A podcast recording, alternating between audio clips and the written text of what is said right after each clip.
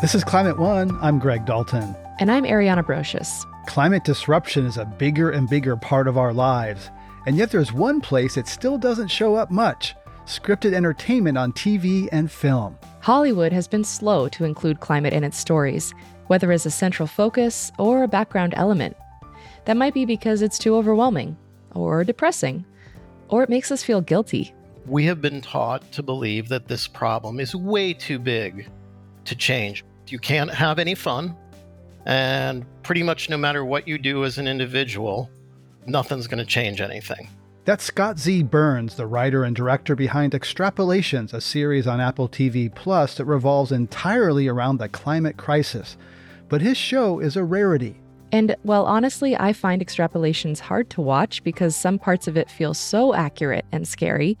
This matters because, like so many other aspects of our culture, what we see on TV and in movies has tremendous power to shape how we think about an issue. I can think back to watching Will and Grace and how fundamental that show was for my generation in terms of increasing the acceptance of LGBTQ people. Your generation, I think Will and Jack's kiss was a breakthrough moment for a lot of people. And Extrapolations is dark, it's hard to watch, and it's based on science. In climate, Al Gore's 2006 film An Inconvenient Truth awakened and activated a generation of people, including me. And since then, many excellent documentaries have portrayed how burning fossil fuels disrupts food production and is driving more severe fires, floods, and droughts. But there aren't that many narrative features that give climate and energy more than a passing reference. So true. My daughter's high school class is studying climate and they watch The Day After Tomorrow, which was released in 2004. It's telling that the teacher, whose son is an IPCC author, is showing a film made before her students were born. There haven't been many climate centered feature films since then. Yeah, that's honestly really shocking. But Anna Jane Joyner is working to change that. We're just asking people to write about what it feels like to be human right now and to be honest about depicting in your story worlds the world that we live in. She's founder and director of Good Energy, a nonprofit story consultancy for the age of climate change. Her group released a report in collaboration with the USC Norman Lear Center that analyzed the frequency of climate keywords in more than 37,000 TV and movie scripts from 2016 to 2020. And perhaps unsurprisingly, they found that climate hardly ever shows up. Yeah, it's one thing to kind of feel it and know it, it's another to have that hard data backing that up. In a related audience survey, they found that only a quarter of respondents come across the climate crisis in scripted entertainment, and most of those depictions are negative. So I asked Anna Jane Joyner why climate isn't a more prominent theme in TV and film. Yeah, I mean, I think there's a lot of reasons. I would say the biggest one is that there's not a lot of precedent. And when you're a writer you're always looking for inspiration to to what came before you as far as the, you know the content that you're you're focusing on but there's also other reasons we do a lot of qualitative research so we've talked to hundreds of television film writers at this point to identify what those hurdles are and what they need for support.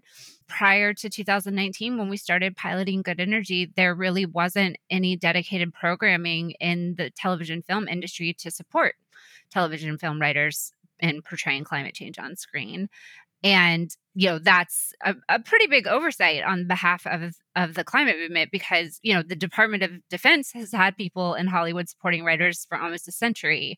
The CIA has had people uh, in in Hollywood. The fossil fuel industry has had people in Hollywood. They financed a film in 1948, and they've been here ever since. And a lot of other social impact organizations like Color of Change does amazing work on racial justice and, and storytelling in the industry. Define American does incredible work on immigration storylines uh, Illuminative does really incredible work on Indigenous storylines and representation. And there was nothing like that for climate. There wasn't a support system. There's not a lot of, you know, creative uh, references for how to bring climate into your story. And I think the other big piece is, you know, prior to the last five years, people just weren't paying attention. Like, eh, you know, it's the same as like the the rest of the country um, it's only been within the past five years where people started to really grapple with climate change and worry about it and experience it.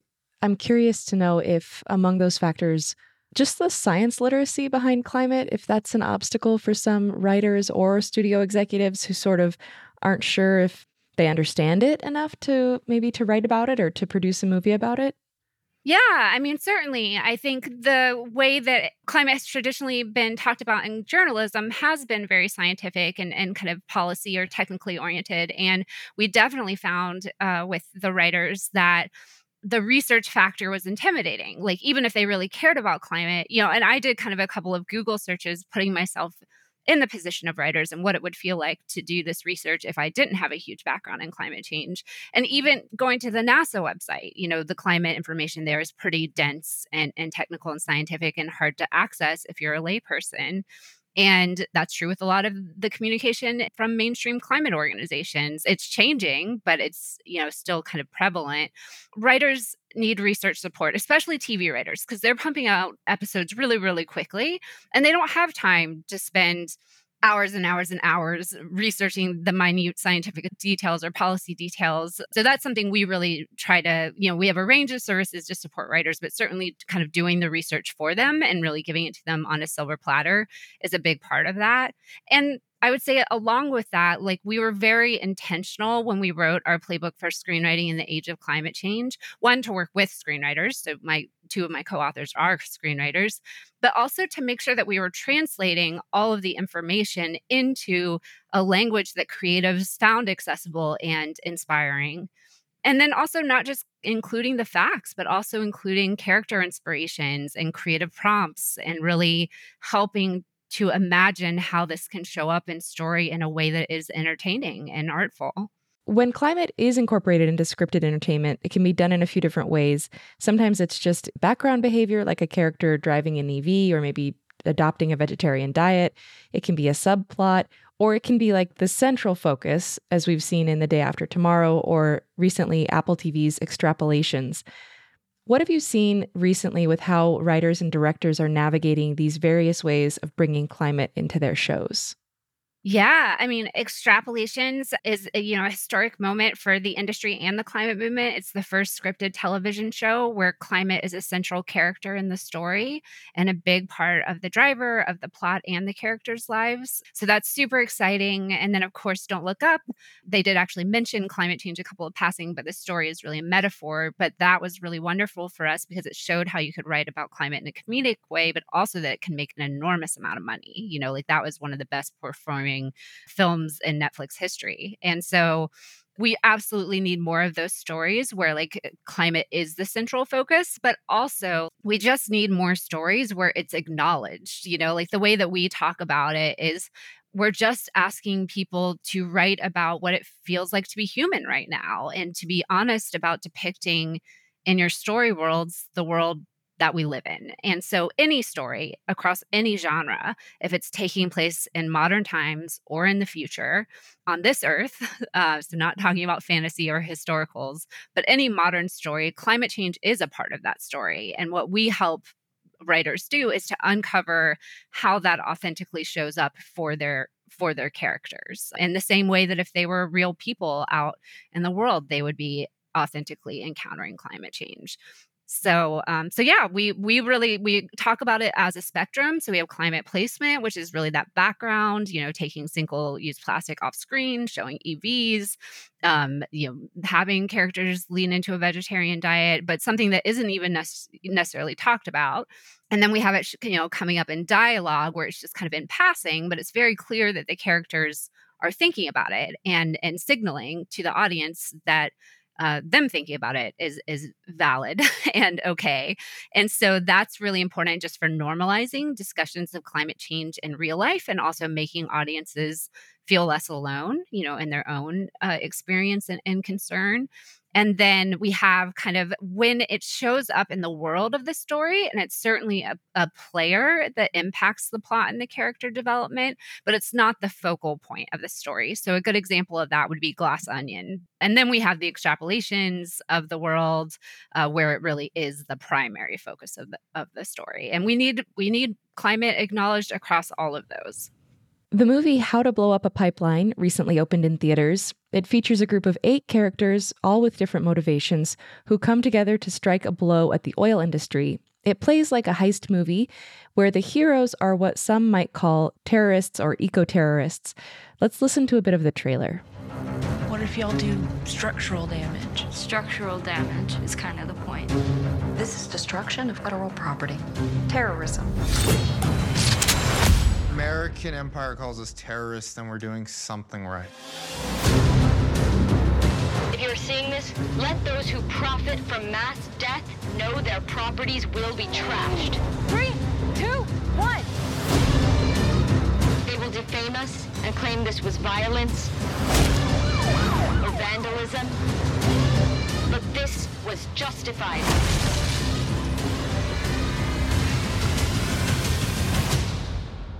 This was an act of self-defense.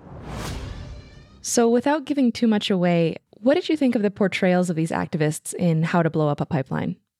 I mean, just from an objective point of view, like not talking about the climate themes, it is an amazing film. Like, it is just such an example about how you can tell a truly entertaining and artful story through the medium of film that is gripping, you know, and that includes climate as a central part of the focus. I also just was blown away by the character development. You know, it's a big ensemble cast, which I really love because we do need to be showing more collective action and not just individual heroes. Um, but you really get attached to these characters. You know, you you empathize with their stories, and even though you know some people might consider them terrorists, you you hear where they're coming from. In many ways, if you care about climate change, you can identify with their reasoning and that is just such a feat of storytelling. And the fact that the main writer and the star is 24 years old just blows me away, no pun intended. And also, I think, is just a prophetic example of the way that climate stories will be told as Gen Z becomes more and more prevalent filmmakers because it really channels the rage that a lot of young people feel right now. And I also loved the characters because they were deeply flawed. And I think um, it's really unhelpful to only have people who care about climate change or are working on climate change who are superheroes. Like we we need to be able to identify with the characters, and every single person I know in the climate space is flawed. You know, every human is flawed. And it has received the movie has received some criticism from the right, but I'm curious what you think of the villain of the story being the oil industry, though no oil industry executives are shown in the film. I am all for it. In our research with USC's Media Impact Project, it showed that uh, climate change or anything related to it showed up 2.8% of the time in scripted television and film, which is obviously so, so low, and also just like not an honest reflection of the world that we're living in anymore. In the rare occasions that it does show up, oftentimes you know it's it's in the form of shaming or guilting people about their personal behavioral choices. So shaming someone over their suv or their plastic straw or not recycling. And that just like shuts you down you know? Like shame and guilt is an intentional strategy of the fossil fuel industry to move the onus of a responsibility from the fossil fuel industry to the individual. And that even the carbon footprint was popularized by bp and so I think stories that really show the the responsible parties, which is the fossil fuel industry, it is not our fault that we were born into an economic system that is shackled to fossil fuels. That was done to us. And and so i'm all for more stories that just overly call that out. So when climate is featured as the main theme of a story Oftentimes, the storytelling is dark. Extrapolations fits into this space, and the overtone of the show is that we are losing everything.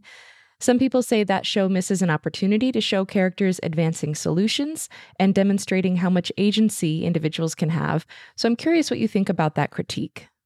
I would push back on that critique, as I'm sure uh, Scott Z. Burns would, and and Dorothy Fortenberry, um, because it really it isn't showing the worst case scenario. That show shows the world that we are headed towards right now if we do not make major changes. The first three episodes are set in 2037, the first one, and then the next two are in 2046 and 2047. Those climate impacts are pretty baked in, you know, like that really is the world that we will, in all likelihood, be experiencing, even if we ended all fossil fuels tomorrow. After that, it it kind of divides and that's where it really heads more in the 2.5 degree to 3 degrees celsius uh, trajectory versus what we all hope it being closer to 1.5 degrees so i i don't think everyone realizes that that this you know, like it is dark. The world that we're headed towards is scary. There's no way of getting around that. We're already living it, and inevitably it will get worse before it gets better. Fingers crossed. And what they were what they were tr- trying to showcase was how do we be human in this world? You know, like how do we how do humans continue loving and fighting and living and and I think that that's really important. They describe it as really exploring what it means to be human in the messy middle. But you know, I think the reason that people maybe push back on on some of the climate stories right now that are darker is because we just don't have a big enough menu of stories. I don't think that it's inherently bad to tell those kinds of stories. It confronts people with stuff we would rather not face, too. I mean, frankly, it's hard to watch some of the extrapolations show because it is it does feel accurate and it, scarily so. Like I don't want to imagine that future, you know? Yeah. No, I I think it's you know, it's it's hard, but we live in hard times. There's still beautiful times. There's still lots of hope. There's still lots of action and agency that we have control over, but it's not, you know, climate change is not an easy subject matter. Yeah. One aspect of the Good Energy Report was the care that was taken to have voices from diverse backgrounds in the responses to survey questions. And this is important because diverse points of view offer more well rounded analysis. But what about the people bringing these climate stories to screen? And how do you think increasing the diversity of people telling climate stories would affect the kinds of stories that we see, the stories that are told? I mean, it's absolutely critical. I think that doesn't just apply to sto- climate related stories, it applies to every kind of story.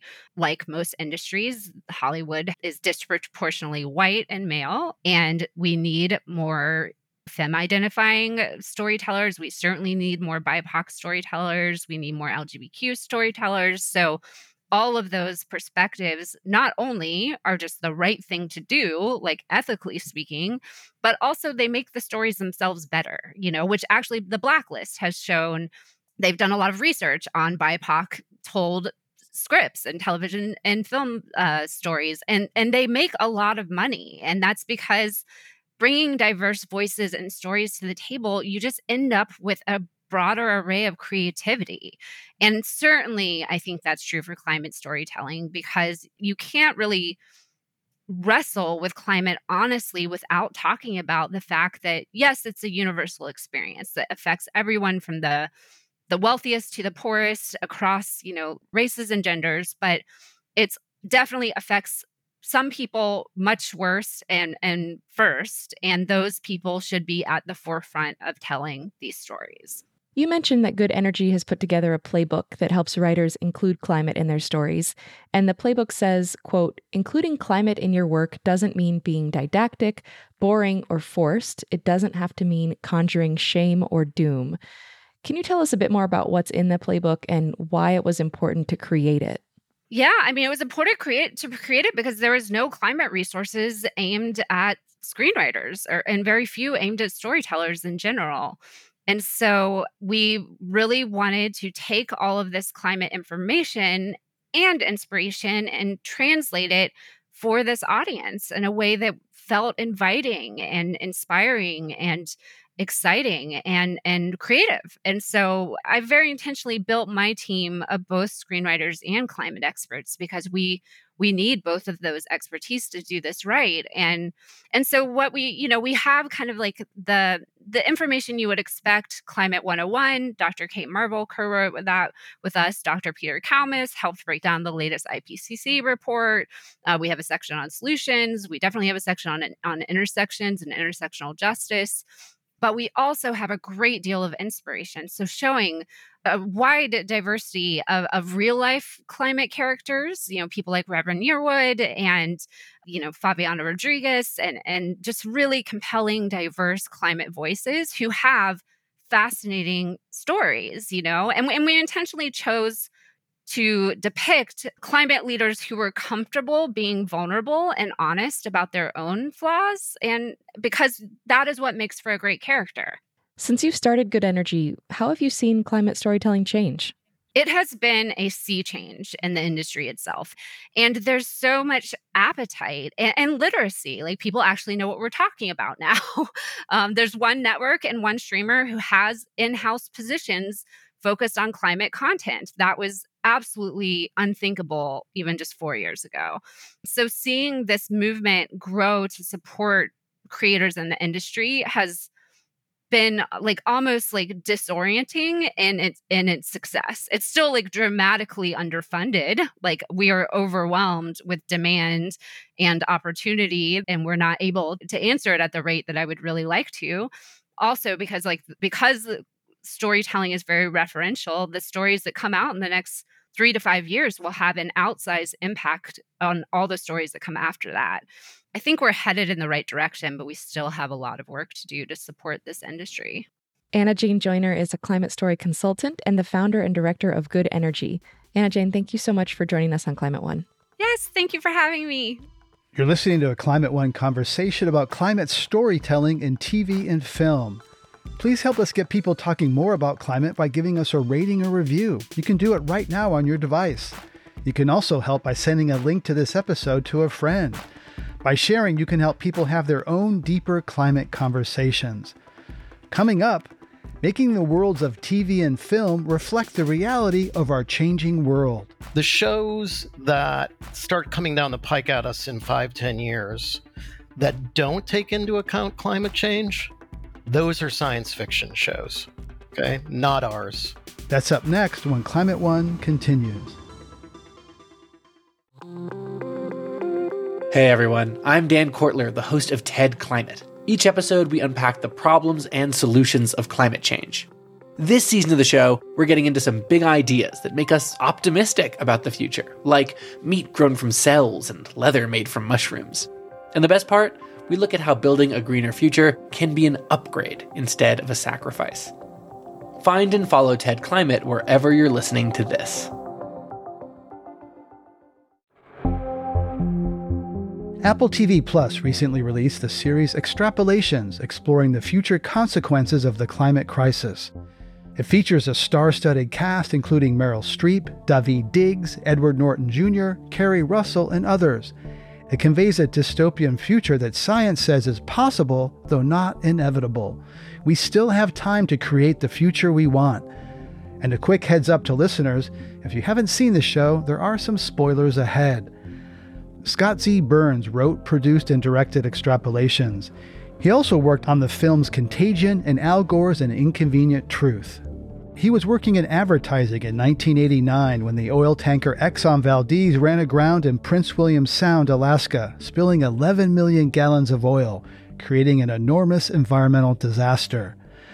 Scott Burns went to work as an oil spill volunteer and later quit his job. I asked how that experience set him on the path to directing extrapolations.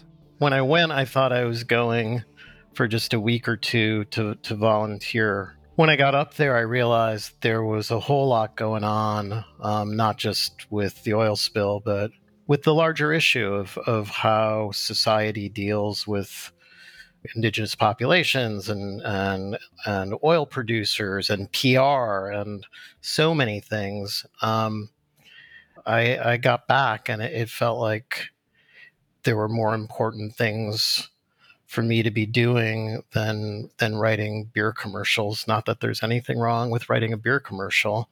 I just was more passionate about other things. And it wasn't too long after that when I met Denis Hayes, um, who had worked with Senator Gaylord Nelson on the first Earth Day. And Denis had said, you know, you don't have to go work at a phone bank. You could use the skills you already have and think about how to apply them to making change. And so at that point in my life, I, I had worked in advertising for a while. But as time went on, I, I just, I really wanted the focus of my work to be entertainment. And whenever I could, I wanted to tell stories that I felt were impactful. Um, you know, the stories that I had seen growing up that made me want to affect change, whether it was Serpico and learning about corruption in New York City, or One Flew Over the Cuckoo's Nest and learning about, you know, mental illness. I loved those movies and I loved how I felt sitting there. And I, I wanted to do that, you know, with my life. Yeah, thanks for sharing that story. I also went to Alaska and, and changed my life in a way I didn't expect when I went up there. Time horizons are a central theme in climate conversations. When you were just a little bit after that producer on Al Gore's An Inconvenient Truth, a lot of the talk was about 2100, end of the century. Then it moved to this decisive decade, and we've had a couple of decisive decades now. Knowing that, why did you set extrapolations decades into the future? Well, you're exactly right. One of the things about an inconvenient truth that became apparent to me and Davis Guggenheim in the years afterwards was that in 2004, it was so easy to talk about what we needed to accomplish this century, even though there were people like James Hansen saying we had 10 years. And so, you know, when I started writing extrapolations a few years ago, I wanted to put it sort of as far in the future as an inconvenient truth was in my my personal past but more importantly i became very interested in this idea of everybody has a different event horizon for for climate change or for, for any issue in their life. And i i wanted to be cognizant of that um, I didn't want to go into a version of the future where there were flying cars and other very extreme things because I think it's easy for the audience to push that away and go, well, that's a different world. That's not my planet. I wanted to make something that was undeniably coming at us. And so we chose in our pilot, you know, fires and and ice sheets melting and things that are already in the news because I didn't want people to be able to distance it. And I wanted to make it as far flung as possible because climate change doesn't look the same every place. You know, in, in some place it's a drought, in some places it's a flood, in a lot of places it's a forest fire. Um, and so I wanted to be able to to move around the globe and show people how those changes were going to affect life on Earth. And last year's film, Don't Look Up, used the immediacy of a rapidly approaching comet threatening to destroy life on Earth as an allegory for climate change. What did you think of that device as a way of getting audiences to recognize the immediacy and the directness of climate coming at us?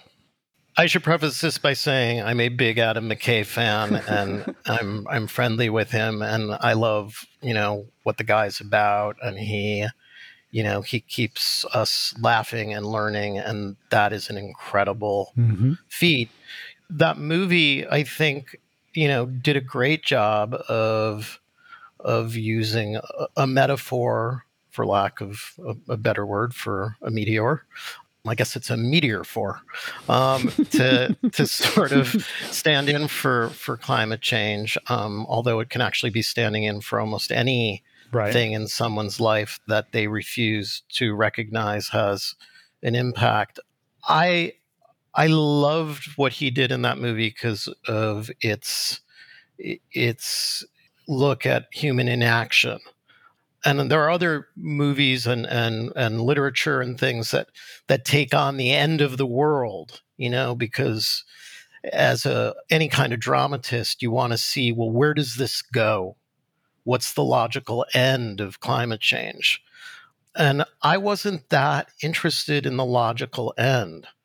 I was interested in something far more immediate, like what Dorothy Fortenberry, who I worked with on the show, and I call the messy middle, mm-hmm. you know, sort of the second act of of climate change, which is how do we live through this? Because long before anyone, you know, before we'll all die from it, we'll have an opportunity to live with it. And it is how we live with it and how we live with each other that's going to help us discover a lot of solutions and a lot of fascinating stories about ourselves, our families, our faiths, our comforts, um, all of our appetites. Right. I just want to compliment you on what you achieved in this because I, I found a lot of characters finding their way through this messy middle that I cared about and found interesting, as well as a rich foundation of factual basis of, of like what's really happening, the policy, the technology, uh, the sixth extinction, et cetera. I f- I'm finding it really, really rich. Um, however, you know, Hollywood doesn't include energy and climate very much in scripted entertainment. Why do you think that is? Look, I think that things that are science based are are frightening to executives who have green light power in our business, which is sort of absurd. And I think problems without solutions sort of suggest that there aren't any heroes. Hmm. And those narratives are narratives that I think have been put out certainly by the oil companies themselves, frequently by certain media outlets. We have been taught to believe that this problem is way too big to change. We've also been taught that all of the solves likely are the denial of our appetites. And so you're looking at a problem that says you can't have any fun. And pretty much no matter what you do as an individual, nothing's going to change anything. So those are the pre existing um, narratives that I think you walk into a room with as a screenwriter, and the the person across the desk from you has a tendency to say, "Yeah, this is depressing," and it turns people off because it just makes them feel bad about themselves.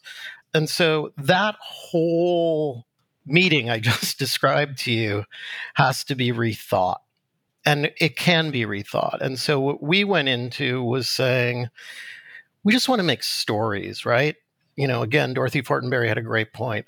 The shows that that start coming down the pike at us in five, ten years that don't take into account climate change, those are science fiction shows. Okay. Not ours. You know, a show that's a real show is, and this is what I said to our writers' room early on what does Romeo and Juliet look like in 2042? You know, what does it look like when the farms in Verona are failing and you know these families have issues and there's people coming from places where there's drought like what if we look at the stories we know and love that have taught us how to be a society and we change the climate behind them? So that was really what I went in and pitched because we need to recognize that the climate behind all of our stories is changing. That's not like up to me. That's not a dramatic choice. That's reality. Yeah. You know, you were a big fan of Norman Lear, who got us to care about things using humor, serious topics, uh, racism, etc. Uh, there's some subtle humor and extrapolations, but mostly I'm finding it pretty serious. How did you weigh how to approach humor in something that's so heavy? You know, if I could go back and change one thing, there were some episodes we had in mind that we we didn't lead with. Um, that if I'm given a second season, I would love to explore. Humor opens up people. I think there's even evidence um, put forth by neuroscientists that your brain opens up and pathways open up um, when people are laughing that aren't there in the face of, of drama. I think humor doesn't happen in necessarily in the same part of the brain as some of our other reactions to things. Look, at the end of the day, I have no illusions about what our show had to be. We had to be entertainment. We are not making a documentary. And people have a lot of choices. It wasn't like this was supposed to be a public service announcement we want to be thought of as entertainment. We want people to to, you know, to stick with us and hit next episode because, you know, they saw something that stuck with them. Right. It's not preachy. It's not predictable and preachy the way so many docs and others are. You know, hope is often at the center of climate conversations. Some say we need hope to avoid surrender. Others confide, I don't have hope, but I can't say that in public, so I fake it. Where are you on hope? I feel like I've been dancing with hope for about 20 some years now. Um, Al Gore and I used to talk about hope I have sort of a reaction to this issue that comes from having played sports all of my life, which is, you know, hope without a strategy doesn't work in my experience. You know, I had a, a knee injury this year and I put on some weight and I really hope I lose it. Now I can hope my way from French fried ice cream cone or I can hope my ass to the gym. And I think if I go to the gym and get active, then I am hopeful that I'll I'll I'll change something. Well, I think the same applies here. Hope is is something that I think is vital once you've committed to taking action. So what I always tell people is can we please replace hope with bravery, with courage, with action? That's what we need right now. Yeah, there's can be a tend to be a sort of passive element of hope is like, oh, I hope it'll work out. I hope someone else will, the people are working yeah. on it will solve it. And for me, I have a, a very dear Buddhist friend in New York who's a doctor. And he said, you know, hope is actually something, you know, his his Buddhist teachers have said is really destructive because it's it's encouraging a sort of forfeiture of self that isn't really the point of of Buddhism. It's not the lesson is not to detach from the effort. I want to put forth all of the effort I can on the things and people that matter to me. Do I recognize I don't have complete control over the result? Of course. But like to me that's, you know, that's adulthood.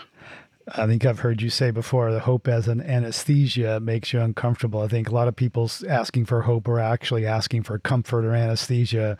And especially when children come into it, you know, care for children and future generations are a big part of the climate concern. One of the actors in Extrapolations, Sienna Miller, represents that in one gut wrenching scene where she talks about the effect of extreme heat days or EHDs. Does he understand the severity of his condition? Have you told him? Does he understand he could die from a sunny day? I haven't quite found the words for that. He knows he has summer heart, he knows what an EHD is, and that he has to avoid them.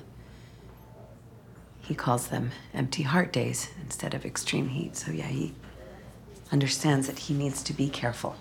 So, what does that scene represent about the future we're creating and how we talk to our children about it? I want to answer that two ways. The first way I want to answer it is as, you know, Sienna's director in that moment and how we approach that as a piece of drama.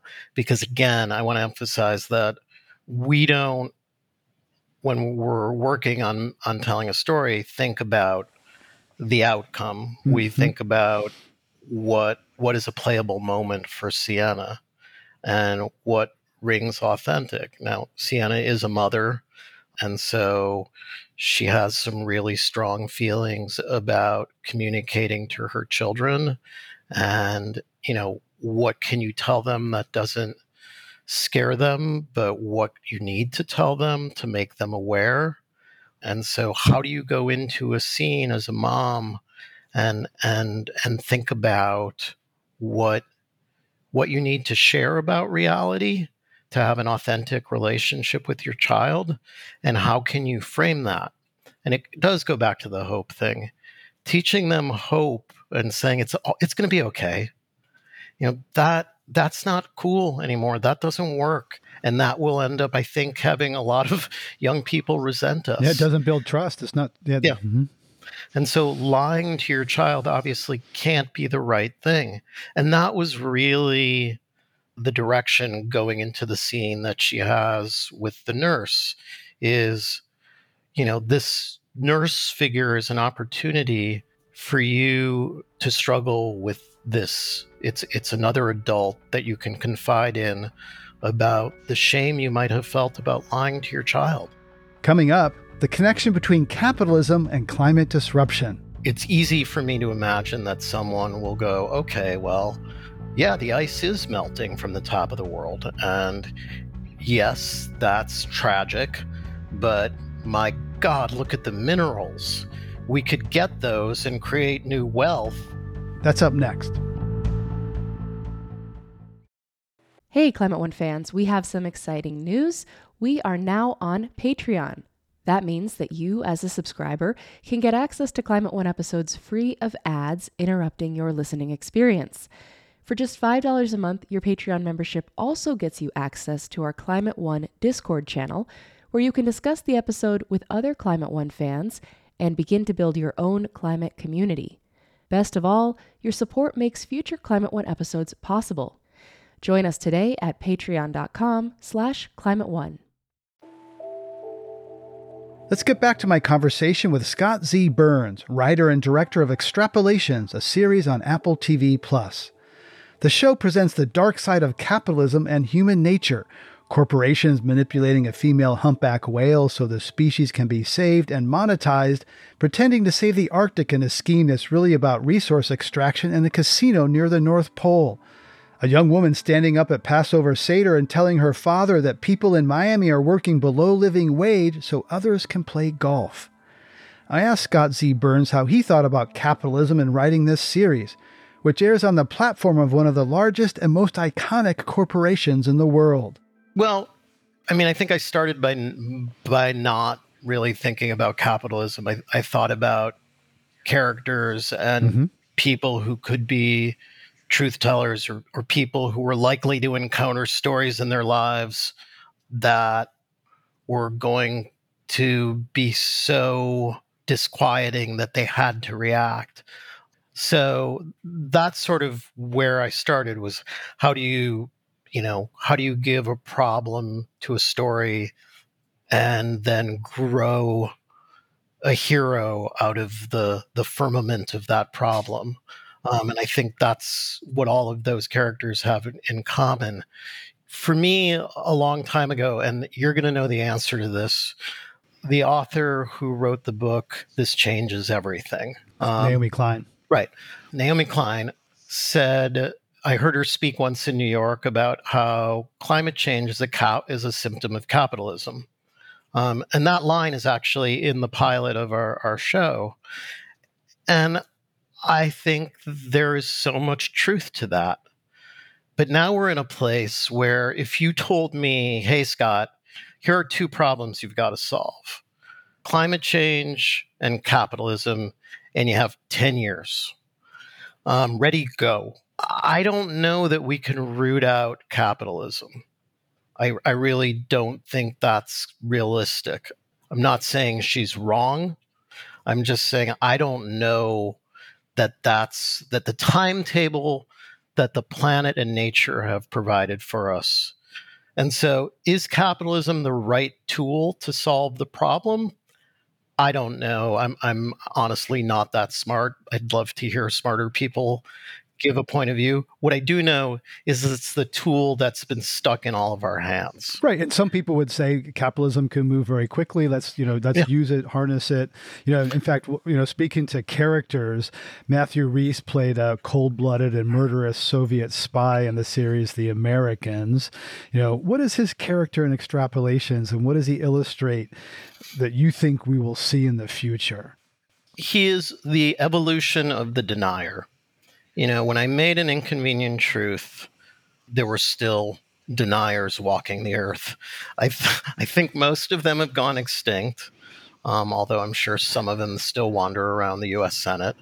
Um, they've evolved or, to dismiss, delay. They, yeah, they've changed their stripes. Yeah. So now I think what they've turned into are opportunists. They say ice sheet in Greenland is going to break down the middle. 79 an ice sheet. Right, we'll build there next. They say three meter sea level rise by the end of the century. They? They also said the same thing about Miami. All we did was make a fortune retrofitting the buildings, and guess what? When it goes up another couple of inches, we'll retrofit it again and make even more money. Here's what you need to know about global warmings it will all go to at the end of the century, 100%. We'll be dead. We'll have to miss it. But we'll be smiling in gold plated coffins designed by Kanye. And so I think he is a new category of being that I think we're likely to see evolve, which is the climate opportunist who sees in these changes opportunities to profit on the reluctance of people to change, on the reluctance of people to recognize that that they've got to rethink, you know, some of the ways they're living their lives.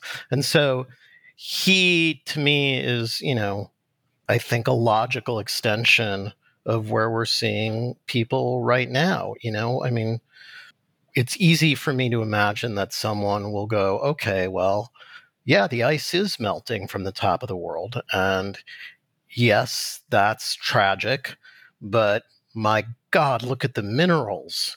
We could get those and create new wealth and boy, I bet we'll do something great. Well, and I, I, interviewed the former prime minister of Greenland on a ship, you know, off the coast of Greenland, and he'd be very honest about the tourism and economic opportunities that are opening up for those people. Um, and who are we, you know, white people further down to to say that that's bad or wrong and you know judge them for that? Another scene that really is was compelling for me was when Edward Norton in the Oval Office with the president and others, and Norton is talking to his ex-wife who's in a drone. A little bit of a spoiler alert, you know, gone rogue. Nobody was trying to change the climate. We we didn't even think that we had that capacity. We we didn't know better, but we do now. And yet human behavior doesn't change. The sky is easier to re engineer than the human brain, John. Exactly. And if, and if you tell that greedy monkey brain it's cooled off and everything's okay it's going to say give me a little bit more just let uh, me burn a little bit more just let me just let me mortgage a little more of the children's future so that i can make sure i can juice this quarterly balance sheet i just need that one it's it's it's I'm curious what you were saying in that scene and if you agree that it's easier to change other things other than ourselves.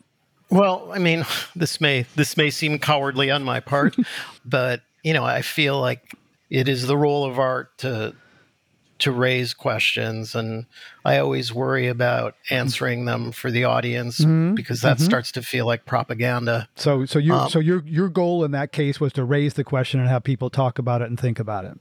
Yeah, look, I think it's a, it's an important question, and and when I was writing that scene, I really struggled with it for a long time, kind of going, well, you know, I had I had spoken to a number of people who are expert in geoengineering, and I do think geoengineering will be irresistible to people who cling to the status quo.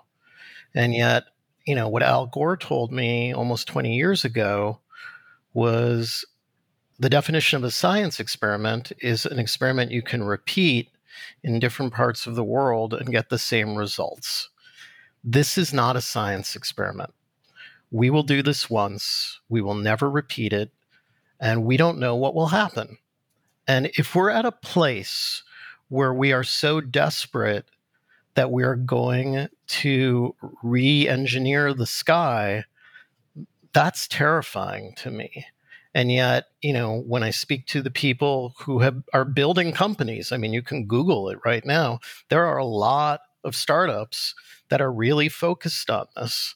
Um, that sort of speaks to our our love of the technological fix and the solve and you know um, and i think that is sort of how you get to hiroshima and the show depicts plenty of fanciful technologies. An autonomous personal helicopter you mentioned didn't have flying cars, but it's pretty close to a flying car. It doesn't drive around, but but Sienna goes around in a pretty cool uh, autonomous drone helicopter like Google uh, goggles that display virtual and augmented reality. There's a zero emission cargo plane and other clean technologies. You don't have a personal view about technology, but how were you presenting technology in the series? You know, in in my line of work, we call that world building, mm-hmm. um, and I think we need, you know, my view is we needed to do just enough so that people could consider that we were marching through time because the conceit of extrapolations was to start in 2037 and end in 2070 and so there was like a constant need to refresh. Uh, you know all i could think about is you know my smartphone and how it was bigger and it f- flipped and then it got smaller and now it's gotten bigger it's got a camera.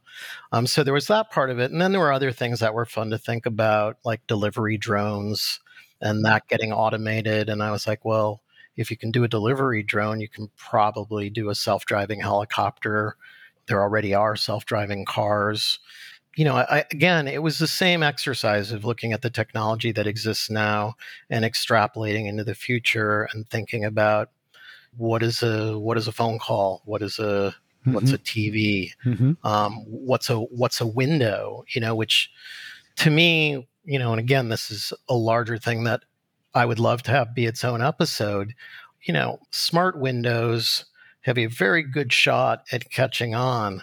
And it terrifies me that you could live in a place and begin to create an artificial outside world that started at your window. And does that make it harder for you to relate to the degradation of what's going on for real in, in the world outside your window? And is there going to be an interesting moment where someone starts saying, "Well, wow, if we if we show someone a polar bear on their window or a lion or a tiger, what does that do in their brain that's different from a safari? And are we ready to let go of lions and tigers? And man, that's just that that's beyond heartbreaking to me. Right. That is, yeah, right. Will we accept simulated nature and allow real nature to die?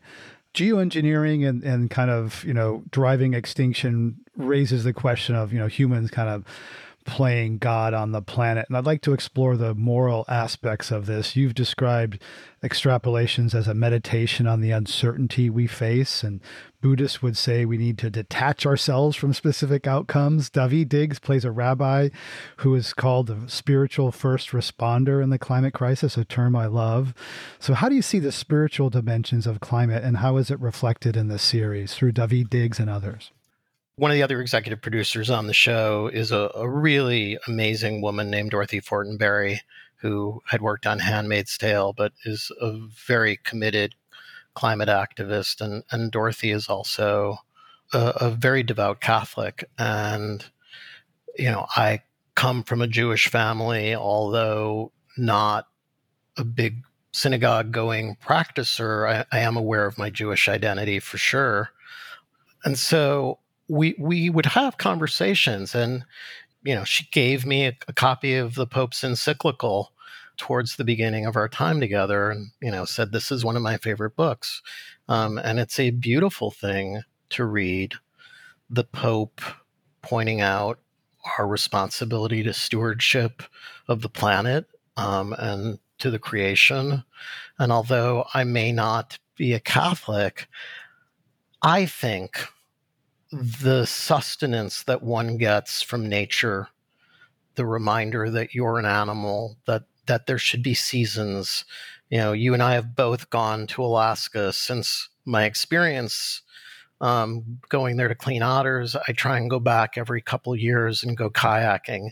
For me, that is spirituality you know like that's how i connect is i go back into the world and and look at what's there and what's beautiful and what's worth it and what is soothing and what teaches you about life and what teaches you about death and it is terrifying to think about that point of reference the availability of that experience for that to vanish it's already not available to you know people because of income mm-hmm. which is a tragedy um, and so, you know, for me, the spiritual component of this is huge. You know, like we are of this planet and we need to connect with it. And I know that sounds like hippie bullshit, but it's really not. I, I really, you know, there are there's plenty of science to back up what is healthful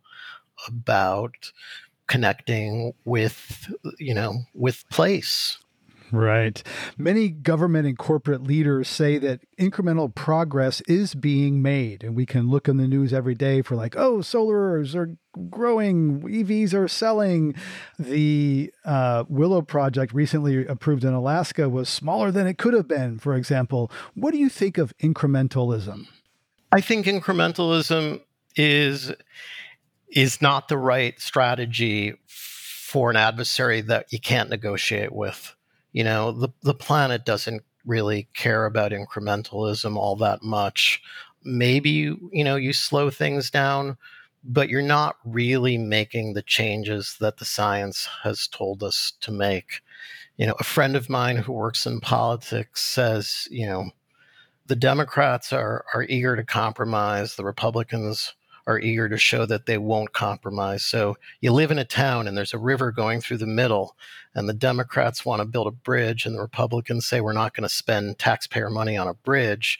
So they fight and they whatever, and then the, the Democrat comes back proud of of the negotiation and the compromise, and they build half a bridge, and everybody drives into the river and dies.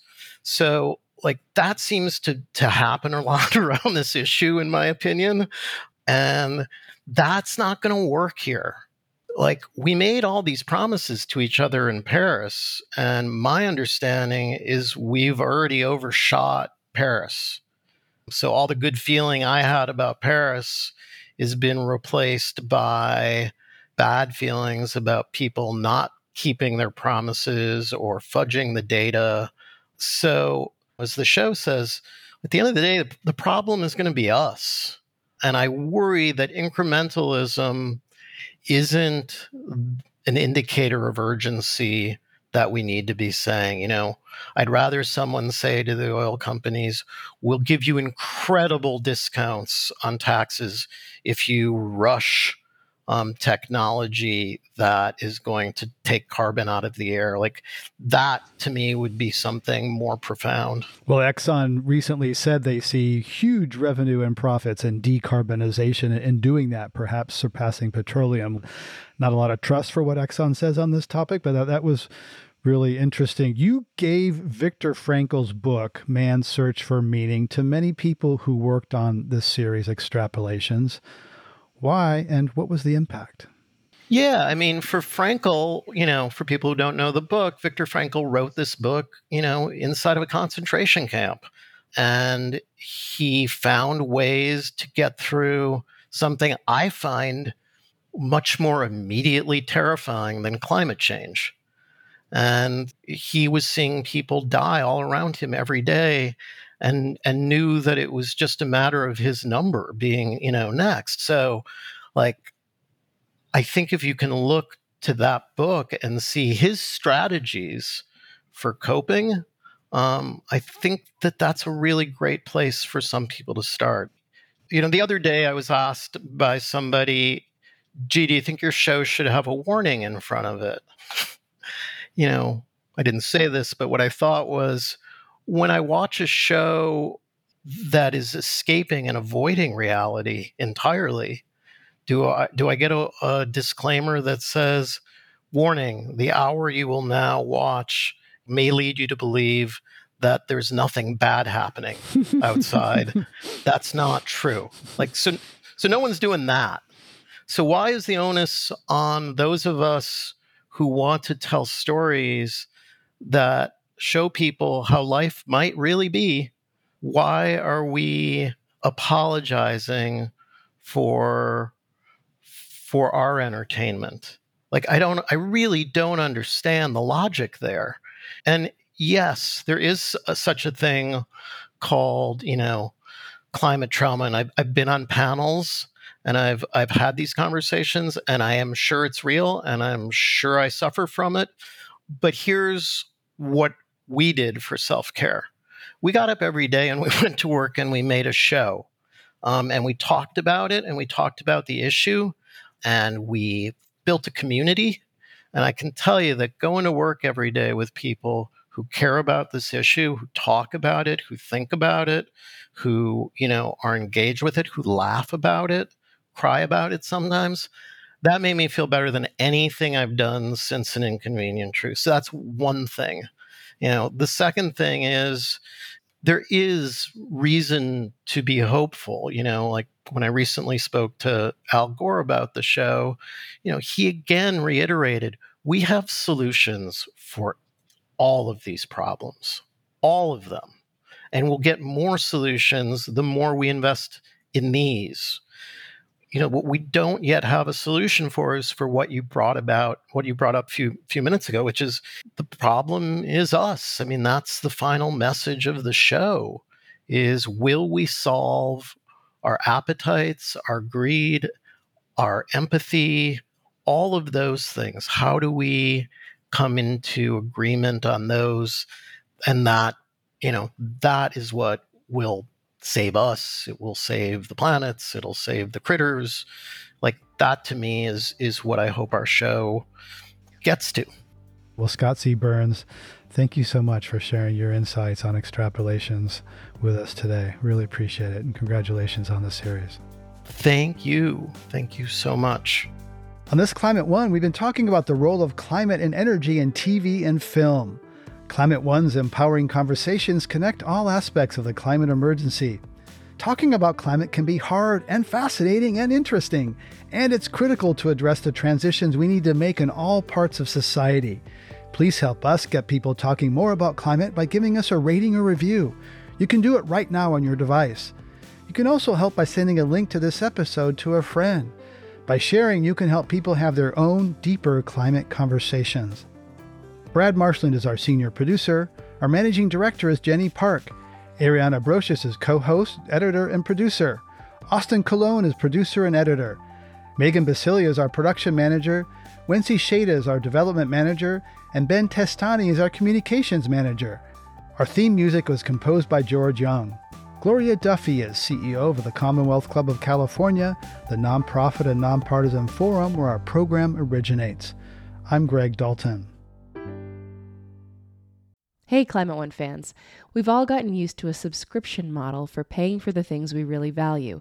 Here at Climate One, it's no different. We produce this show every week for free, and now we're offering you an opportunity to get our show free of ads.